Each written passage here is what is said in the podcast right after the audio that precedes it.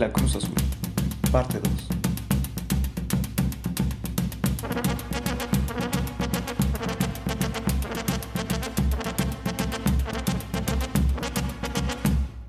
Empujó la puerta del café seguido de sus ayudantes, y pronto se encontraron todos sentados ante una comida tan tardía como helada. De tiempo en tiempo echaban una mirada a la vidriera rota, pero no por eso veían más claro el asunto. Al pagar la cuenta, Valentín dijo al camarero, Veo que se ha roto una vidriera, ¿eh? Sí, señor, dijo éste, más preocupado en darle el vuelto que en hacerle caso. Valentín, en silencio, añadió una propina considerable. Ante esto, el camarero se puso comunicativo. Sí, señor, una cosa increíble. ¿De veras? Cuéntenos cómo fue, dijo, como sin darle mucha importancia. Mire, entraron dos curas, dos sacerdotes forasteros de esos que andan ahora por aquí. Pidieron algo de comer, comieron muy tranquilitos y uno de ellos pagó y salió. El otro iba a salir también, cuando me di cuenta de que me había pagado el triple de lo debido. Oiga, le dije al hombre, que ya estaba en la puerta, me han pagado más de la cuenta. ¿Ah, sí? me contestó con bastante indiferencia. Sí, le dije, y le mostré la adición. Bueno, lo que sucedió fue inexplicable. ¿Por qué? Porque yo hubiera jurado por la Santísima Biblia que había escrito en la cuenta cuatro chelines y me encontré con el número catorce, catorce chelines. Y después, dijo Valentín lentamente, pero con los ojos brillantes. Después el sacerdote que estaba en la puerta me dijo muy tranquilamente, Lamento enredar sus cuentas, pero voy a pagar por la vidriera. ¿Qué vidriera? La que ahora mismo voy a romper y golpeó ahí con su sombrilla. Los tres lanzaron una exclamación de asombro y el inspector preguntó en voz baja, ¿Se trata de locos escapados? El camarero continuó evidentemente disfrutando de su desusado relato. Me quedé tan espantado que no supe qué hacer. El párroco se reunió con su compañero y doblaron en aquella esquina, y después se dirigieron tan rápidamente hacia Bullock Street que no pude darles alcance, aunque eché a correr tras ellos. Rápido, a Bullock Street, ordenó el detective y salieron disparados hacia allí tan veloces como sus perseguidos. Ahora se encontraron entre callecitas embalsadas que tenían aspecto de túneles, callecitas oscuras que parecían formadas por la espalda de todos los edificios. La niebla comenzaba a envolverlos e incluso los policías londinenses se sentían extraviados por aquellos parajes. Pero el inspector tenía la seguridad de que saldrían por alguna parte del parque de Hampstead. Súbitamente, una vidriera iluminada por luz de gas apareció en la oscuridad de la calle como una linterna. Valentín se detuvo ante ella. Era una confitería. Vaciló un instante y al fin entró, hundiéndose entre los brillos de los alegres colores de la decoración. Con toda seriedad y mucha parsimonia, compró trece cigarrillos de chocolate. Estaba buscando el mejor medio para iniciar un diálogo, pero no lo necesitó. Una señora de carangulosa que los había atendido sin prestar más que una atención mecánica al aspecto elegante del comprador, al ver destacarse en la puerta el uniforme azul del policía que lo acompañaba, pareció volver en sí y dijo si vienen por el paquete, ya lo remití a su destino. El paquete, repitió Valentín con curiosidad. El paquete que dejó ese señor, ese señor cura. Por favor, señora, dijo entonces Valentín, dejando ver por primera vez su ansiedad. Una señora de cada angulosa, que lo había atendido sin prestar más que una atención mecánica al aspecto elegante del comprador, al ver destacarse en la puerta el uniforme azul del policía que lo acompañaba, pareció volver en sí y dijo, Si vienen por el paquete, ya lo remití a su destino. El paquete, repitió Valentín con curiosidad. El paquete que dejó ese señor, ese señor cura. Por favor, señora, dijo entonces Valentín, dejando ver por primera vez su, ansiedad. Por amor de Dios, díganos usted puntualmente de qué se trata. La mujer, algo inquieta, explicó. Bien, es que esos señores estuvieron aquí hará media hora. Bebieron un poco de menta, charlaron y después se encaminaron al parque de Hampstead. Pero al instante uno de ellos regresó y me dijo ¿Me dejé aquí un paquete? Yo no encontré ninguno por más que busqué. Bueno, me dijo él, si luego aparece por ahí, tenga la bondad de enviarlo a esta dirección. Y con la dirección me dejó un chelín por la molestia. Y en efecto, aunque yo no estaba segura de haber buscado bien, poco después me encontré con un pequeño envoltorio de estraza y lo envié al sitio indicado. No recuerdo bien a dónde era. Era por Westminster. Como parecía ser de importancia, pensé que tal vez la policía había venido a buscarlo. Sí, dijo Valentín, a eso vine. ¿Está cerca de aquí el parque de Hampstead? A unos quince minutos. Por aquí saldrás derecho a la puerta del parque. Valentín salió de la confitería sin más ni más y echó a correr en aquella dirección. Sus ayudantes le seguían con un trotecillo de mala gana. La calle que recorrían era tan estrecha y oscura que cuando salieron al aire libre se asombraron de ver que había todavía tanta luz. Una hermosa cúpula celeste color verde pavo se hundía entre fulgores dorados, donde resaltaban las masas oscuras de los árboles, sumergidos en lejanías violetas. El verde fulgurante era ya lo bastante oscuro para dejar ver, como unos puntitos de cristal, algunas estrellas. Todo lo que restaba de la luz del día caía en reflejos dorados por los límites de Hampstead y por esas colinas que el pueblo gusta frecuentar y reciben el nombre de Valle de la Salud. Los obreros, endomingados, aún no habían desaparecido. Quedaban borrosas en la media luz algunas parejas por los bancos y allá a lo lejos una muchacha se balanceaba gritando en una hamaca. Rodeando la sublime vulgaridad del hombre, la gloria del cielo se iba haciendo cada vez más profunda y oscura y, desde arriba de la cuesta, Valentín se detuvo a contemplar el valle. Entre los montoncitos negros que parecían ir deshaciéndose en la distancia, había uno, negro, que no parecía desvanecerse, un conjunto de dos figuras vestidas con hábito sacerdotal. Aunque estaban tan lejos que parecían insectos, Valentín pudo darse cuenta de que una de las dos figuras era más pequeña que la otra, y aunque el otro hombre andaba algo inclinado, como hombre de estudio, y cual si se tratara de no hacerse notar, a Valentín le pareció que bien medía seis pies de altura. Apretó los dientes y agitó el bastón. Se encaminó al grupo con impaciencia. Cuando logró disminuir la distancia y aumentar la visión de las dos figuras negras, como si contara con la ayuda de un microscopio, notó algo más, algo que le sorprendió mucho, aunque en cierto modo ya lo esperaba. Fuera quien fuese el mayor de los dos, no cabía duda respecto a la identidad del menor. Era su compañero del tren de Harwich. Aquel cura pequeño y regordete de Essex, a quien él había aconsejado no andar diciendo lo que traía en sus envoltorios de estraza. Hasta aquí todo se presentaba muy racionalmente. Valentín había logrado averiguar aquella mañana que un tal padre Brown, que venía de Essex, traía consigo una cruz de piedra con zafiros, reliquia de considerable valor, para mostrarla a los sacerdotes extranjeros que venían al Congreso.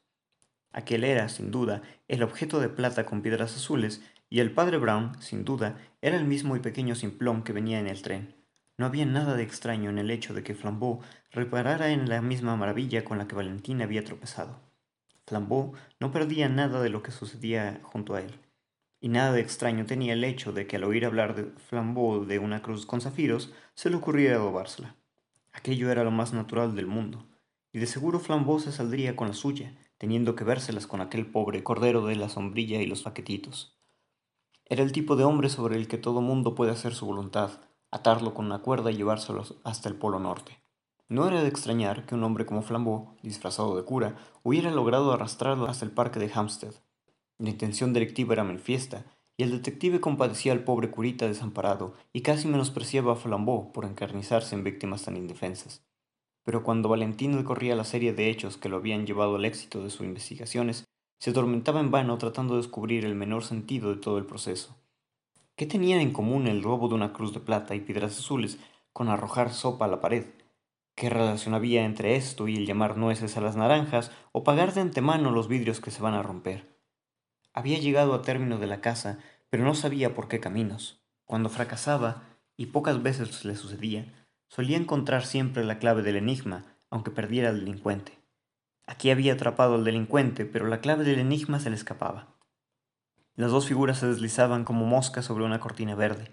Aquellos hombres parecían enfrascados en una animada charla y no se daban cuenta de dónde iban, y por eso se encaminaban a lo más agreste y apartado del parque. Sus perseguidores tuvieron que adoptar las poco dignas actitudes de acecho del cazador, ocultarse tras los matorrales y aún arrastrarse escondidos entre la hierba. Gracias a este desagradable procedimiento, los cazadores lograron acercarse a la presa lo bastante como para oír el murmullo de la discusión, pero no lograban entender más que la palabra razón, frecuentemente repetida por una voz chillona y casi infantil. En un momento, la presa se les perdió en la espesura. Pasaron diez minutos de angustia antes de que lograran verlos de nuevo, reaparecidos los dos hombres sobre la cima de una loma que dominaba un anfiteatro, que a estas horas era un escenario desolado bajo las últimas claridades del sol. En aquel sitio tan expuesto, aunque agreste, había debajo de un árbol un banco de madera desvencijado, Allí se sentaron los dos curas, siempre discutiendo con mucha animación. Todavía el suntuoso verde y oro era perceptible hacia el horizonte, pero ya la cúpula celeste había pasado del verde pavo real al azul pavo real, y las estrellas se destacaban más y más como joyas sólidas. Con señas, Valentín indicó a sus ayudantes que intentaran acercarse por detrás del árbol sin hacer ruido. Allí lograron oír las palabras de aquellos extraños clérigos. Tras haber escuchado unos dos minutos, se apoderó de Valentín una duda atroz. ¿No habría arrastrado a dos policías ingleses hasta aquellos campos nocturnos para una empresa tan loca como la de buscar higos entre los cardos? Porque aquellos dos sacerdotes hablaban realmente como verdaderos sacerdotes, piadosamente, con erudición y compostura, de los más abstrusos enigmas teológicos. El curita de Essex hablaba con la mayor sencillez, de cara hacia las nacientes estrellas. El otro inclinaba la cabeza como si fuera indigno de contemplarlas, pero no hubiera sido posible encontrar otra charla más monacal e ingenua en ningún claustro blanco de Italia o en ninguna negra catedral española. Lo primero que oyó fue una frase del padre Brown que decía que era lo que en la Edad Media significaban con aquello de los cielos incorruptibles. El sacerdote alto movía la cabeza y repuso Ah, sí, los modernos infieles apelan a su razón, pero ¿Quién puede contemplar estos millones de mundos sin sentir que hay todavía universos maravillosos donde tal vez nuestra razón resulte irracional? No, dijo el otro, la razón es siempre racional, aún en el limbo, aún en el último extremo de las cosas. Ya sé que la gente acude a la iglesia como un modo de rebajar la razón, pero es lo contrario. La iglesia es la única que, en la tierra, hace de la razón un objeto supremo, la única que afirma que Dios mismo está sujeto a la razón. El otro levantó la austera cabeza hacia el cielo estrellado e insistió, Sin embargo, ¿quién sabe si el infinito universo... Infinito solo físicamente, dijo el curita agitándose en el asiento, pero no es infinito en el sentido de que pueda escapar a las leyes de la verdad. Valentín detrás del árbol crispaba los puños con silenciosa desesperación, ya le pareció oír las burlas de los policías ingleses a quienes había arrastrado esa loca persecución, solo para hacerles asistir al chismorreo metafísico de los dos viejos y amables sacerdotes. En su impaciencia, no oyó la elaborada respuesta del cura gigantesco, y cuando pudo oír otra vez, el padre Brown estaba diciendo La razón y la justicia imperan hasta en la estrella más solitaria y más remota. Mire usted esa estrella. ¿No es verdad que parecen diamantes y zafiros? Imagínese usted la geología, la botánica, más fantástica que se le ocurra. Piense usted que allí hay bosques de diamantes con hojas de brillantes. Imagínese usted que la luna es azul, que es un zafiro elefantino. Pero no se imagine usted que esta astronomía frenética puede afectar a los principios de la razón y la justicia. En llanuras de ópalo, como en escolleras de perlas, siempre se encontrará usted con la esencia. No robarás. Valentín estaba listo para abandonar aquella actitud comprometida y alejarse reservadamente confesando aquel gran fracaso de su vida, pero el silencio del sacerdote gigantesco le impresionó tanto que quiso esperar su respuesta. Cuando éste se decidió por fin a hablar, dijo simplemente, inclinando la cabeza y apoyando las manos en las rodillas, Bueno, yo creo, con todo, que ha de haber otros mundos superiores a la razón humana. Impenetrable es el misterio del cielo y ante él humillo mi frente. Y después, siempre en la misma actitud y sin cambiar de tono de voz, añadió, Vamos, deme usted ahora mismo la cruz de zafiros. Estamos solos y puedo destrozarle como un muñeco. Aquella voz y aquella actitud inmutables chocaban violentamente con el cambio de tema. El custodio de la reliquia apenas giró la cabeza. Parecía seguir contemplando las estrellas. Tal vez no entendió. Tal vez entendió, pero el terror le había paralizado. Sí, dijo el sacerdote gigantesco sin mutarse. Sí, soy yo, Flambeau. Y tras una pausa añadió. Vamos, ¿quiere darme la cruz? No, dijo el otro, y aquel monosílabo tuvo una extraña sonoridad. Flambeau dejó entonces sus ínfulas papales. El gran ladrón se retrepó en el espaldo del banco y soltó la risa. No, dijo, no quiere dármela, orgulloso prelado. ¿No quiere dármela, célibe borrico? ¿Quiere que le diga por qué? Pues porque ya la tengo en el bolsillo de mi pecho. El hombrecillo de Essex volvió hacia él en la penumbra una cara que debió reflejar el asombro y con tímida sinceridad exclamó: Pero, ¿está seguro? Flambeau aulló con deleite. Verdaderamente, dijo. Usted es tan divertido como una farsa en tres actos. Sí, hombre de Dios, estoy enteramente seguro. Tuve la buena idea de hacer una falsificación del paquete y ahora, amigo mío, usted se ha quedado con el duplicado y yo con la laja. Un estratagema muy antiguo, de Brown. Muy antigua. Sí, dijo el padre Brown alisándose los cabellos con el mismo aire distraído. Ya he oído hablar de ella. ¿Usted ha oído hablar de ella? ¿Dónde ha podido oír hablar de ella? Bueno, dijo el hombrecillo con mucha candidez. Entenderá que no voy a decirle el nombre. Se trata de un arrepentido, un hijo de confesión. ¿Sabe? Había logrado vivir durante veinte años con gran comodidad, gracias al sistema de falsificar los paquetes de estraza. Y así, cuando comencé a sospechar de usted, recordé enseguida los procedimientos de aquel pobre hombre. ¿Sospechar de mí? repitió el delincuente con curiosidad cada vez mayor. Tal vez tuvo usted la perspicacia de sospechar cuando vio que lo conducía a estas soledades. No, no, dijo el padre Brown como quien pide excusas. No, no. Comencé a sospechar de usted en el momento en que por primera vez nos encontramos, debido al bulto que hace en su manga el brazalete de cadena que suelen llevar. Pero, ¿cómo demonios ha oído hablar del brazalete? ¿Qué quiere? Nuestro pobre rebaño, dijo el padre Brown, arqueando las cejas con aire indiferente. Cuando yo era cura de Hartlepool, había ahí tres con el brazalete, de modo que habiendo desconfiado de usted desde el principio, como comprende, quise asegurarme de que la cruz quedaba a salvo de cualquier contratiempo, y tuve que vigilarlo, ¿sabe? Finalmente vi que usted cambiaba los paquetes, entonces yo los volví a cambiar, y después dejé el verdadero por el camino. ¿Que lo dejó? repitió Flambeau, y por primera vez el tono de su voz ya no fue de triunfal. Verá, continuó el curita con el mismo tono. Regresé a la confitería y pregunté si me había dejado por ahí un paquete y di ciertas señas para que lo remitieran si acaso aparecía después. Yo sabía que antes no había dejado nada, pero cuando regresé a buscarlo, realmente lo dejé. Así, en vez de correr detrás de mí con el valioso paquete, lo han enviado a estas horas a casa de un amigo que vive en Westminster. Y luego añadió amargamente. Esto también lo aprendí de un pobre sujeto que había en Hartlepool. Tenía la costumbre de hacerlo con las maletas que robaba de las estaciones. Ahora el pobre está en un monasterio. Oh, tiene uno que aprender muchas cosas, ¿sabe? Prosiguió sacudiendo la cabeza con el mismo aire de quien pide perdón. No puede uno menos que portarse como sacerdote. La gente viene a nosotros y nos lo cuenta todo. Flambeau sacó de su bolsillo un paquete de destraza y lo hizo pedazos. No contenía más que papeles y unas barritas de plomo. Saltó sobre los pies revelando su gigantesca estatura y gritó. No le creo. No puedo creer que un simplón como usted sea capaz de eso. Yo creo que trae consigo la pieza, y si se resiste a dármela, ya ve usted, estamos solos, la tomaré por la fuerza. No, dijo con naturalidad el padre Brown, y también se puso en pie. No la tomará por la fuerza. Primero, porque realmente no la llevo conmigo. Y segundo, porque no estamos solos. Flambeau se quedó pasmado. Detrás de este árbol, dijo el padre Brown señalando, hay dos forzudos policías y con ellos el detective más importante de la tierra. ¿Se pregunta cómo vinieron? porque yo los atraje, naturalmente.